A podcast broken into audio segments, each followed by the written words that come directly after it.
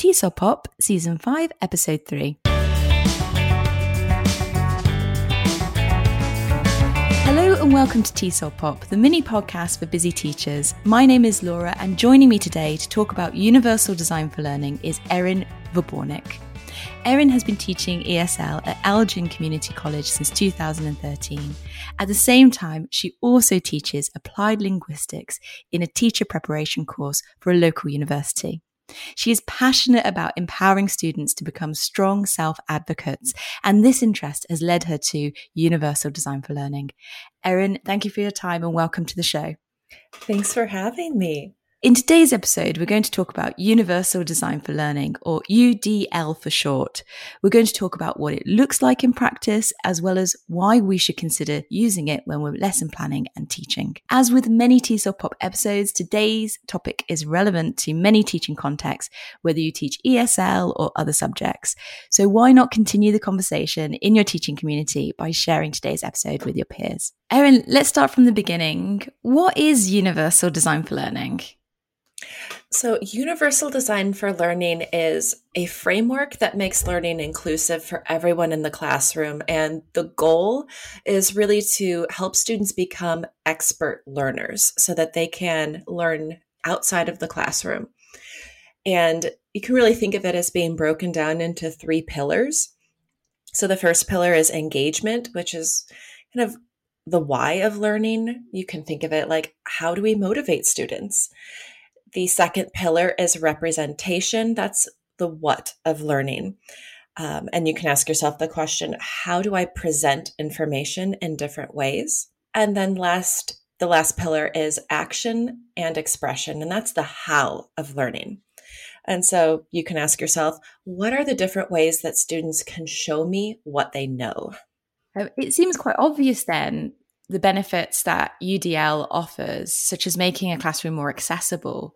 But can you unpack a few more examples of the benefits this approach offers? So, apart from just making the classroom equitable and accessible for students, it really is helping to guide students toward becoming an expert learner. And we know that learning obviously doesn't just occur within our classrooms, but on the job, uh, just within life, we are hopefully always learning. And so when students are able to reflect on what works for them, what what they need to be able to learn, they're able to kind of seek out those tools and make those adaptations themselves so that they can be more successful. And what I found as a big benefit within my own classroom is I found that I was teaching to myself. So I thought of how I learned and the activities, the way I structured things was very much if I had a classroom full of Erins, this is how I would teach them. And I don't have a classroom full of Erins, right? and so it really helped me to make sure that everybody was being reached and it kind of opened my my perspective to all of the different ways that people learn and as a teacher, just kind of made me realize hey, everybody doesn't learn the way that I do. And when when it's done well, you really get a lot of high gains without a lot of extra work, right? Like in the beginning, it takes some time to get used to looking at those guidelines.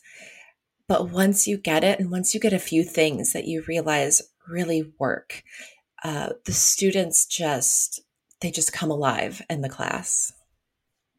I can imagine that as well. And I, I imagine you probably learn stuff about yourself in the process, about who you are as a learner and how you may have similarities and differences with your learners that you have in the group too, right? Absolutely. And I I actually learned that the way I thought I learned well is actually not the way that I learn well.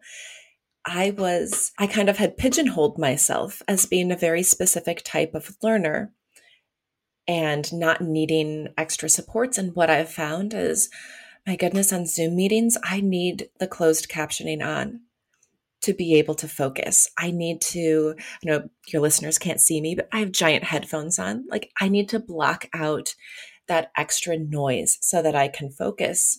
Um, and I need to be really creative about how to do that within a classroom. And that's nothing that that I knew about myself prior to walking my students through that. I was discovering myself while they were discovering their learning as well. So, thinking about this, it's obviously had a huge impact on you and your learners. Do you have any stories that you'd like to share from your experience of applying UDL to your classes? One of the big moments that I can cite is when I allowed students to have options for how they showed mastery of a skill. Um, and what I did is I kind of worked backwards from my outcome and the what I wanted to see, created a rubric that was a little more open ended in terms of how they could show that skill. So I wanted them to be able to use vocabulary that we had been practicing in class and some grammatical forms. And prior to learning about UDL, I probably would have said, this is going to be a paragraph or this is going to be a presentation. And instead, I decided to step back and say, well, if these are the skills I want, let's leave it open to the students how they want to to show that. And this is very much in line with uh, with action and expression for UDL, right? What are different ways students can show what they know? And so I allowed my students to just be creative. And I had some students who did you know, a typical presentation with slides. I had students who did a video because they said, you know, I want to practice my speaking, but I get so nervous in front of the class. I want to be able to go back and edit what I'm mm-hmm. doing mm-hmm. so that I can really show my best. I had some students do infographics because they were interested in design and they they liked that visual element to it and I had some students who said, I'd like to stick to writing, but let's do a brochure, right? Let's do something that's not just a paragraph. I want it to be interesting. And what I found is they were so invested, not just in the final product, but in the process, in the process of creating that. And what I saw was really their best. It wasn't, teacher says I need to write a paragraph. So here it is. It was a, representation of who they were and just the energy in the room for, for when they shared that with everybody else. It was, it was very meaningful to me. And it was one of those moments when I said, yeah, you know what? This works and I need to continue this. That was a really powerful example that you shared in giving learners choices and how they engage in a project, whether they are presenting with PPT slides, like you mentioned, or doing a video or a brochure.